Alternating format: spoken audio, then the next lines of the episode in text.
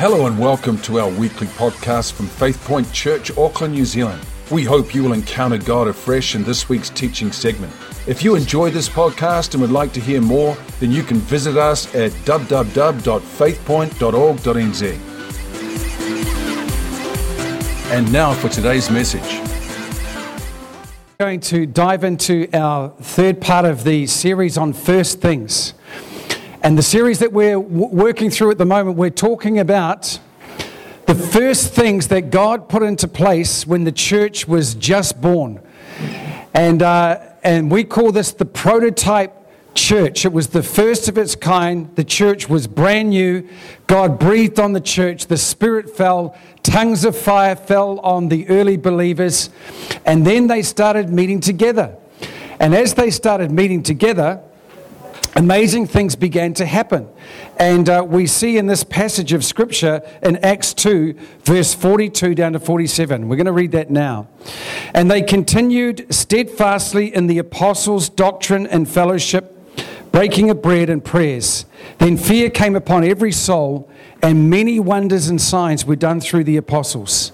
Now all who believed were together and had all things in common. They sold their possessions and goods and divided them among all as everyone had need.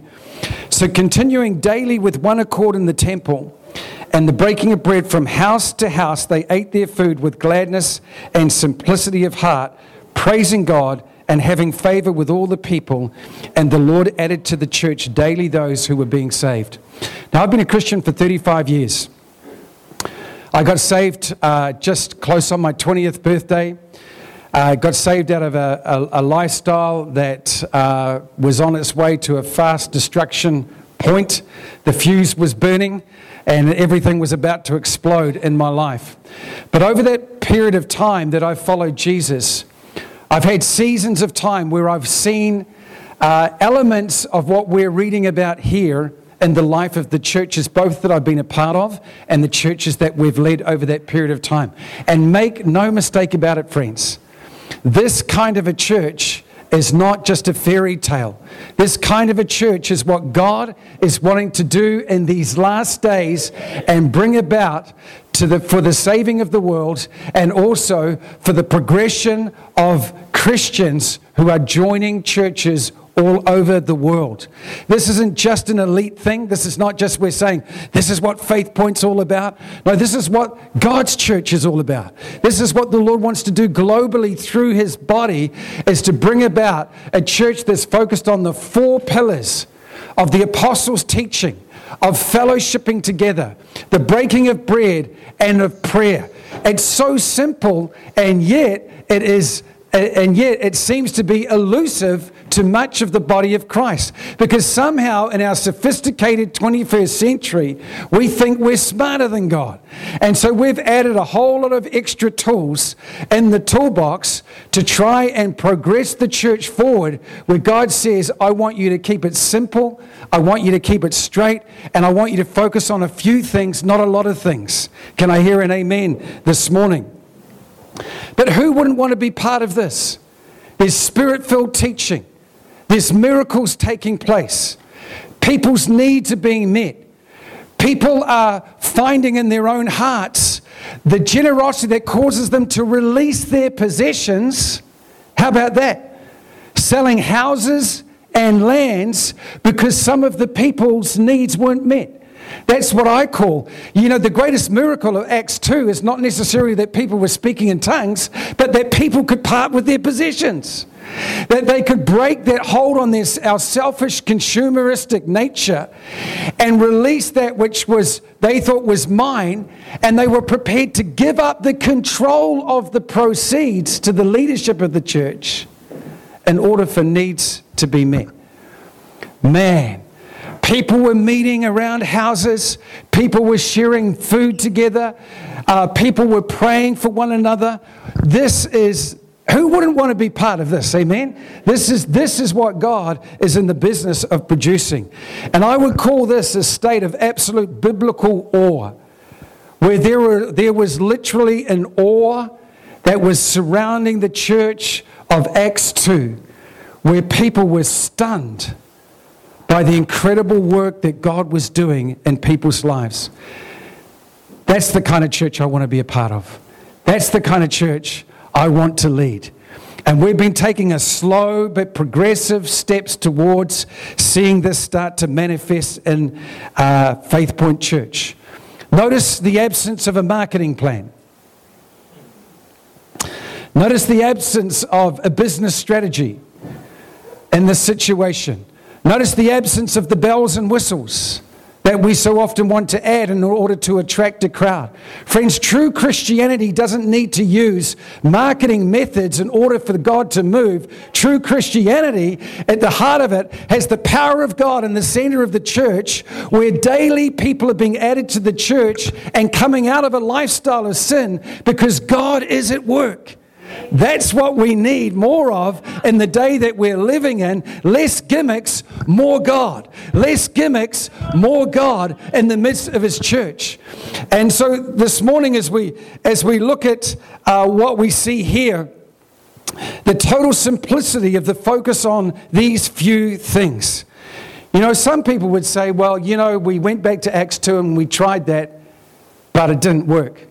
So we had to add some new mechanisms in to try and keep getting people to come to church. Because are you aware right now that there's a global decline in church attendance? Are you aware of that? All around the world, there's a global decline. And yet, my Bible tells me there's going to become a global flood of people coming into the kingdom of God. Right now, we're in reverse, but God's about to do something that is going to turn the trend and turn the tide. And it can't be a mechanism of man because we just don't have the power to do it. We don't have the power and the strength and the smartness to be able to do it. It has to be the Lord moving in, in a considerable way as we move forward. But those that say, oh, we tried this and it didn't work, I want to just point out that They've simply forgotten something. And that is this one word in this passage devoted to. Devoted to. They devoted themselves. The word devoted means the relentless pursuit of, it means the steadfast pursuit and pursuing of. And so you're not talking about giving up. You're not talking about going into something half hearted. You're going into something 100% and you're giving yourself to that. And friends, that's what will happen when we have a devotion to these four things. There will come the biblical awe that will match itself with it. You see, in our impatient culture, we want to experience biblical awe without biblical devotion.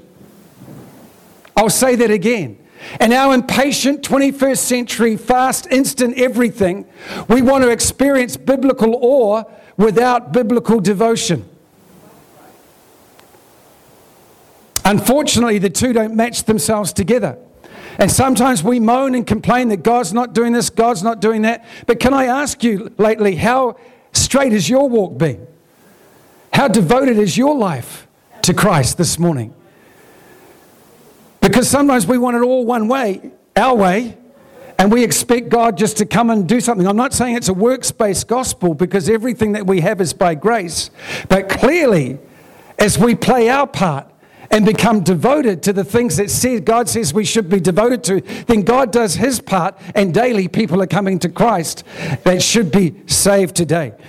And so we see here in verse 44 they all who believed were together and they had all things in common. So this is what happened as they gathered in the temple. Now remember, the temple was still under Judaism, it was still under the Old Testament code.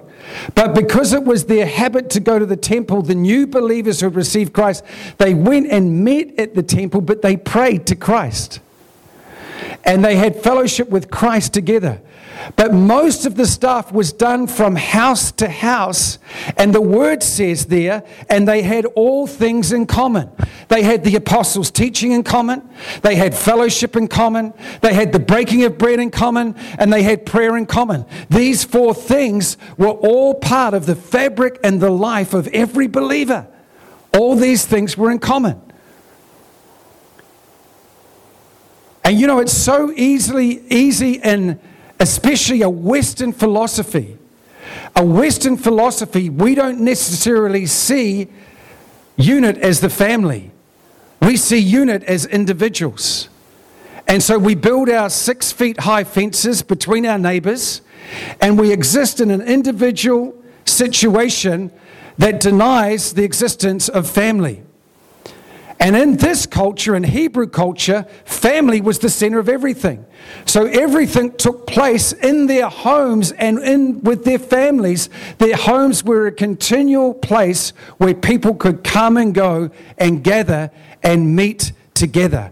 And it's in this place that God was moving that God was moving. Let's break the mentality that everything has to happen at 10 o'clock on a Sunday morning. Let's allow the Holy Spirit to begin to move within our hearts and lives and in our houses and in our homes where people are coming to Christ. We had, an, we had numerous people come to Christ when we first started this church, and we were meeting in a home up the road. We had people coming into our meetings that literally got down on their knees and received Jesus into their lives in the meetings. We had people falling out in the spirit in the meetings. We had all sorts of things happen. But you know what? We also had the breaking of bread. We had fellowship together. We had the apostles' doctrine and teaching together. And so, what I believe the Lord is saying is that it's time for us to return to our roots. And let's stop denying the doctrine of the priesthood of every believer. You know what that means? I'm not the one that has more access to God than you.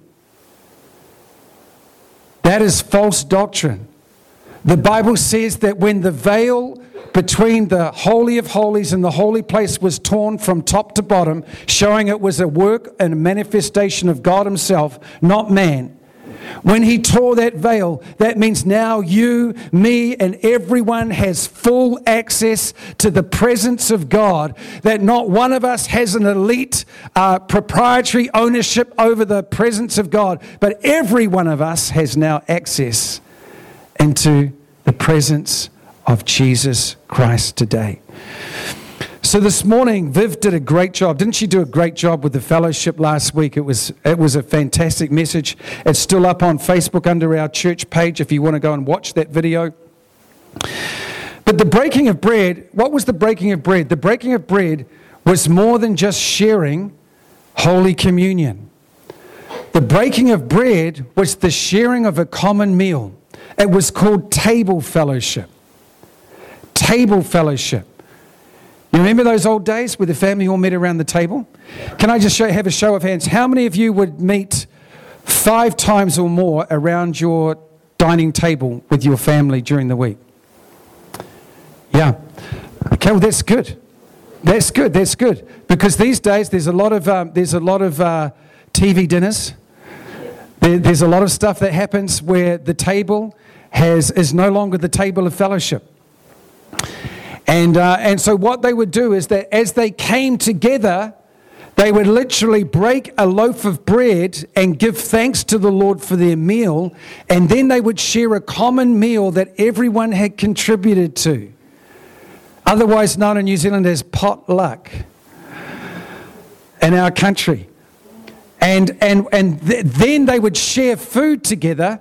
And then to finish it off, this is what they would do they would share the emblems of the bread and the cup, and they would dial in to Holy Communion as a fellowship together. And they would do this on a regular basis. Did you know that you don't need permission from any church leader to share the bread and the cup wherever you are. You can do it at home by yourself. You can do it with your husband or your wife. You can do it with your family. And, and, and as you do it, as you attach meaning to it and you understand what you're doing, God can do amazing things. And we'll tap into that in just a moment. So we know that verse 46 says that daily with one accord in the temple and breaking bread from house to house they ate their food with gladness and simplicity of heart. This is how we know it wasn't just the emblems. They ate their food. They gathered, they had a meal, they ate their food with gladness and simplicity of heart. Notice this was not a Faith Point Master Chef competition where Marvelous Mary and Shirley, the chef, would be putting on their best dishes, showing off all their culinary skills, and then nobody said anything about the glorious chocolate mud cake that I made. And I got deeply offended because everybody was pra- praising Marvelous Mary and Shirley the chef for their contribution. You see, friends, what we've got to understand is, is that it was simple. It was simple. That doesn't mean that if you're blessed as a cook, that you can't bring something that's great.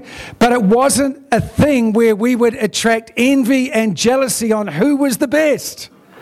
It was about sharing the meal together. It was about being in a common place and sharing a meal. So, what does sharing a meal mean to you? You know what? I've had some of the greatest conversations of my life have happened around the meal table. I've gotten to know a person around a 45 minute meal and sit down and dialogue with them over food, and I've learnt more about that person than sometimes them attending my church for 10 years, where I've never sat down and had a conversation with someone like that. I tell you what, the meal table is a place of anointing. The meal table is a place where uh, we begin to share our lives, where we begin to share. When, when, when my boys were young, I implemented a thing every night at our meal table. Okay, boys, one good thing, one bad thing. One good thing, one bad thing about your day. And so that we would all share. And so it was good because we didn't just share the good things, we were sharing the tough things to get them to open up and what was going on within their lives. And so the meal table isn't all about sharing your glorious victories only. It's about also sharing your struggles. It's about going through the, some of the challenging times that you may have. And as you build trust around that table of fellowship, God begins to be at work in the church and in our lives, and He builds connections that cannot be built any other way but around food. I mean, we're all built for breakfast, lunch, and dinner. There is an inborn thing called appetite that switches on, that when you skip one of those meals, you, there's something that clicks inside of you that says, I need food. And so, what better way does God design for His church to gather around meals and the food table as the appetite switch comes on? Hey, Julius, as the appetite switch comes on, and we begin to share a meal together with one another. You know, we find out about each other's histories. We find out about each other's likes and dislikes. We find out about family. We find out, once we begin to trust each other, about some of the difficult challenges that we've been through. And as a result, we're drawn closer together to one another. So that's why this year we're launching these homes with tables of fellowship where we're all going to come together on certain uh, weeks of the month and we're going to share a common meal together. You might say, well, look, I can't bring much. Bring what you can. Bring what you can. You may not have the facilities to cook a meal at your place. Or you may not know how, like me. You may not know how to do that. You don't really want me to bring the common food to the uh, house. Um, it will be microwaved and it will taste like cardboard. So don't I leave that to the cook, the blessed one. Amen. So, this is what koinonia is all about. It's about the sharing of common life together. Let me tell you what happens around a meal table. Do you remember the two men on the road to Emmaus? Jesus' death had taken place. These two men had been followers of Jesus and they had great hopes for the future. They believed he was the Messiah and that he would restore the kingdom to Jerusalem. And so they were devastated, a little bit like many people are feeling around New Zealand at the moment. They were devastated through his violent death. And they were walking along the dusty filled roads outside of Jerusalem with their heads down, and suddenly Jesus came out of nowhere and began walking beside them, except he concealed his identity from them. And they didn't realize who was walking with them. And he, Jesus says to them, Why are you so sad? And, he, and they, they're looking around like an alien. What? Haven't you heard about everything that's happened the last few days? How this man called Jesus was crucified and we all saw him die And we had such great hopes. And so then the Bible says that Jesus began to converse with them as they're walking. He has a conversation, he opens up all the Old Testament prophecies to them so they can begin to understand that the Messiah had to die for the sins of the world. At the end of the day, Jesus makes as if he's going to carry on his journey. And they say, No, please, stay with us and let's have a meal together. They sit down at the table, then suddenly Jesus grabs the bread, and in front of them, he breaks the bread. You know what happened when he broke the bread? He broke the bread, and suddenly they had a revelation of the man that was sitting at the table with them. Let me say this that if you take this seriously and you begin to share your table with other believers, you will receive fresh revelations of Jesus as you break bread together around that table. And you will understand God in a new way, and you get to know your brother or sister in a new way. Does this make sense this morning, church? So, at the end of the service, I'd love for you to sign up. If you want to get connected, with other believers in our church, then write your name down the back and a phone number. If you want to be part of hosting people at your home, then you can also write your name down the back there, and we'll be launching this in April. So, the second part of breaking of bread was celebrating the emblems. Jesus said, Do this until I return. Remember me. And so He'd actually instituted this at a meal. Jesus put all this into place while they were eating at the Passover meal. He actually implemented what we call Holy Communion, the bread that represents his broken body, and the cup of wine which represents his shed blood. Jesus put this into practice and told them to keep doing this until he returned again at a meal. And so, what they did, they were obedient to that as they gathered together. Whenever they were together in their houses, they began to share Holy Communion together. And they were having breakthrough times because, as you well know, if you start, like the prophecy this morning about the slow leak, you start forgetting about God in your life. You start forgetting about the place that He may have once had within your life. Slowly, all the life of God is leaking out of you. And suddenly, you and Jesus seem like a very, very, very far away place from one another. And so they avoided this by continually coming back when they broke bread together to remind themselves of what Jesus had done for them what he had accomplished for them, that he'd suffered, that he'd died a horrible death, that his shed blood was spilt for the forgiveness of their sins, that his death on the cross meant that if they believed in him, now they could experience eternal life, that their life could be different today, not just a ticket to heaven, friends. Living with Jesus is more than just a ticket to heaven, it's more than just guarantee, it's more than just a passport from earth to heaven. Friends, when you receive Jesus, He said, I've come that you might have life and that you might have abundant life, life to the full. And so often we're settling for a second grade Christianity because we've forgotten to remember. Thankfulness and gratitude brings us closer to God, it brings us into that space. I don't know about you, but sometimes I've found myself being on autopilot around Holy Communion. We have some great communion words that are shared in this church. What we do in this church is that we give people opportunity to begin to stand up and share and preach through communion. Susanna shared communion last week. It was glorious word of communion. It was amazing. And I, as I was coming around the emblems, I could feel the tremendous gratitude, but sometimes it's not always like that. And I'm going to take you into the Word as we finish this part of the message today. And I'm going to show you how communion can, can become a divine exchange for you, where God's life can be exchanged in your body as you come around the emblems of communion. Paul wrote by revelation 1 Corinthians 11:23 for I received from the Lord what I also delivered to you that the Lord Jesus, on the night he was betrayed, he took bread, and when he had given thanks, he broke it, and he said, This is my body, which is for you.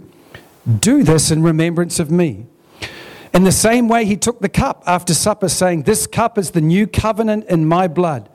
Do this as often as you drink it in remembrance of me.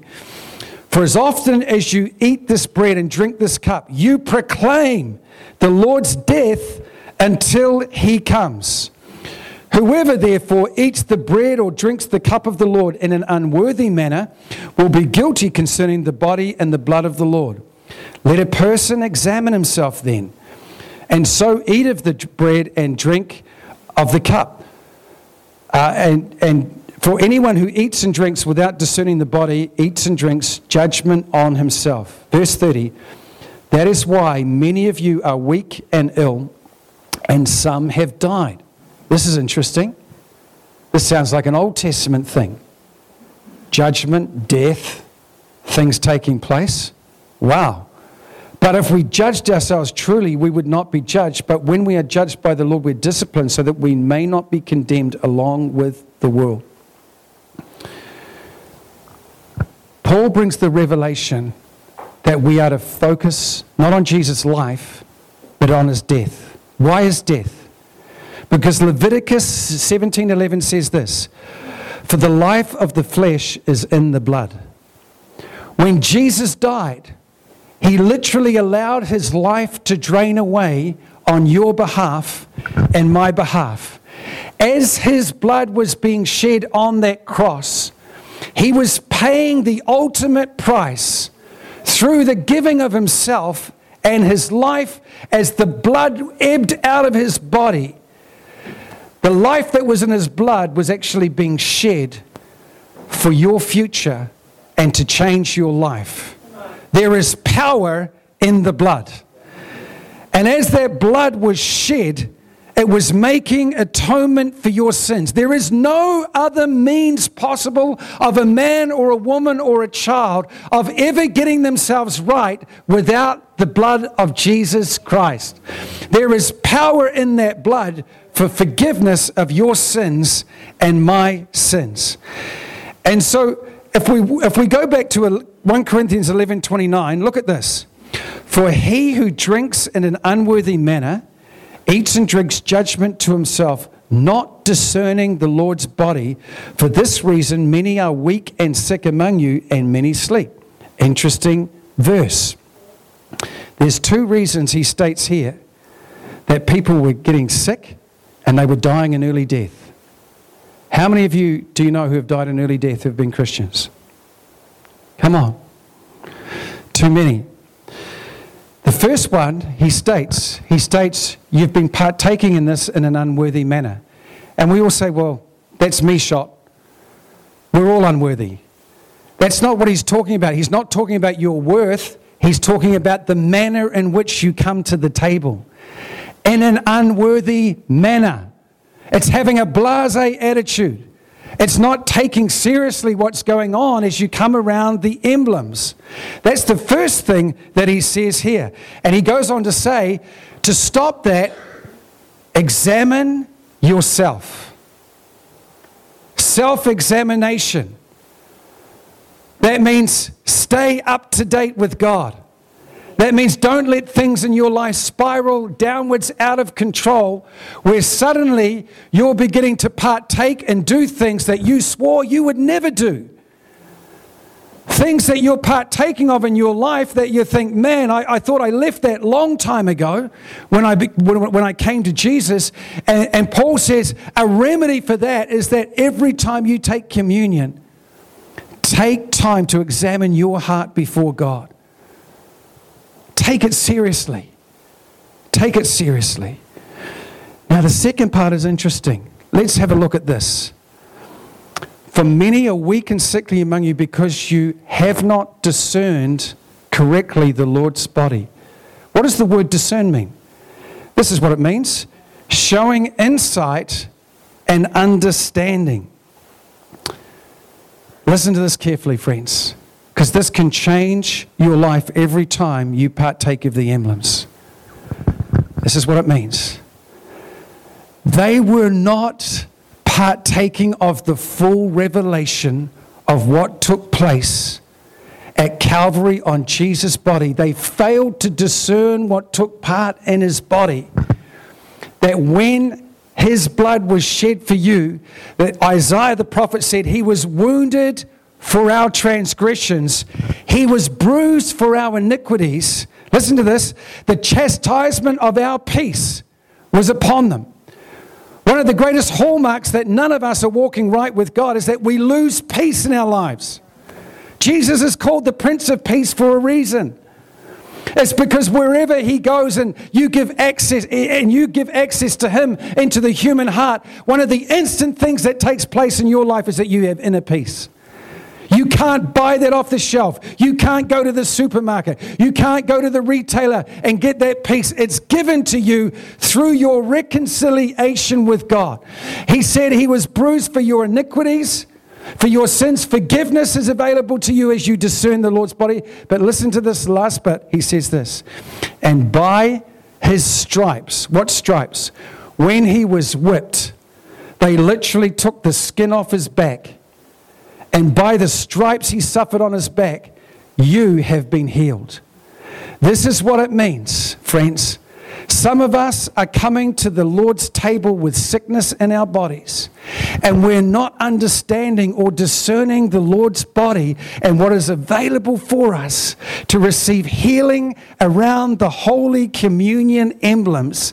That as we partake of the bread and the cup, that healing can be uh, invade your body through that simple celebration of remembering Jesus' death on the cross. You remember the prodigal son, Luke 15. Two brothers, younger ones, wants everything now. Rips his father off from his inheritance. His father gave it to him. Wastes all of, wastes all of his uh, father's resources.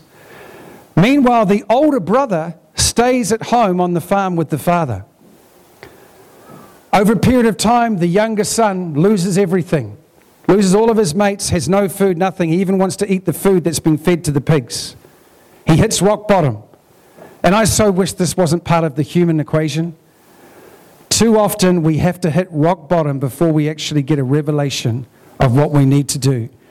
He hit rock bottom and he said, he had this realization even the servants my father pays to work for him are living a better life than me. I'm a son, I'm an heir of my father's inheritance, but even the, the paid workers at home are getting a better deal than I am.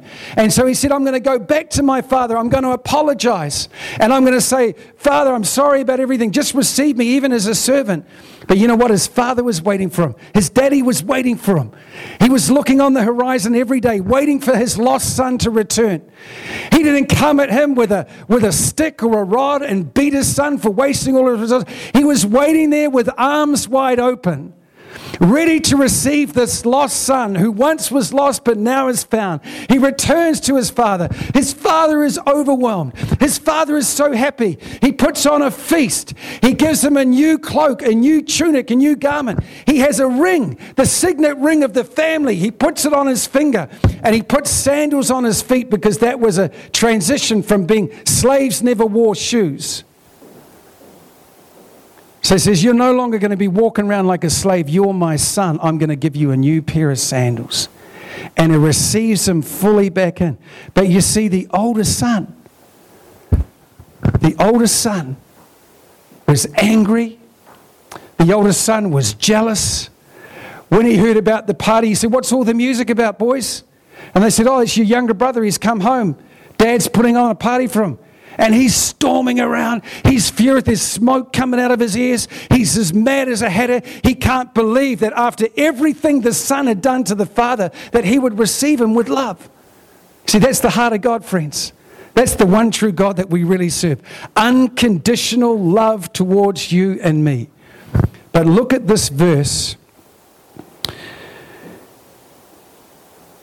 He moans to his father in verse 30. He says, As soon as the son of yours came, who has devoured your livelihood with prostitutes, you killed the fatted calf for him. And, he's, and then the father replied and said to his son, Listen to this Son, you are always with me, and all that I have is yours. Here's the deal, friends, and this is where the communion kicks in. The oldest son had full access to his inheritance rights, but he never took them. He never took them. You have full access rights to healing in your body, when you come around the communion emblems and there's something wrong in your body, you can feel sickness in your body, whatever it may be. As you partake of the emblems, you are discerning the Lord's body properly so that you don't have to face an early death, so that, you, that your body can move forward with healing in it as you partake of those communion emblems today. Thank you, Jesus. So I want to encourage you, church. I want to encourage you to gather. I want to encourage you to share these emblems together. I want to encourage you, as, as small as a thing as, as it may seem, it's so powerful. Even if you're experiencing sickness in your body, we're going to share communion at the completion of this message. But even if you're, share, if you're finding sickness in your body today, discern the Lord's body, have understanding and insight about what Christ has done for you, and you can receive healing today. If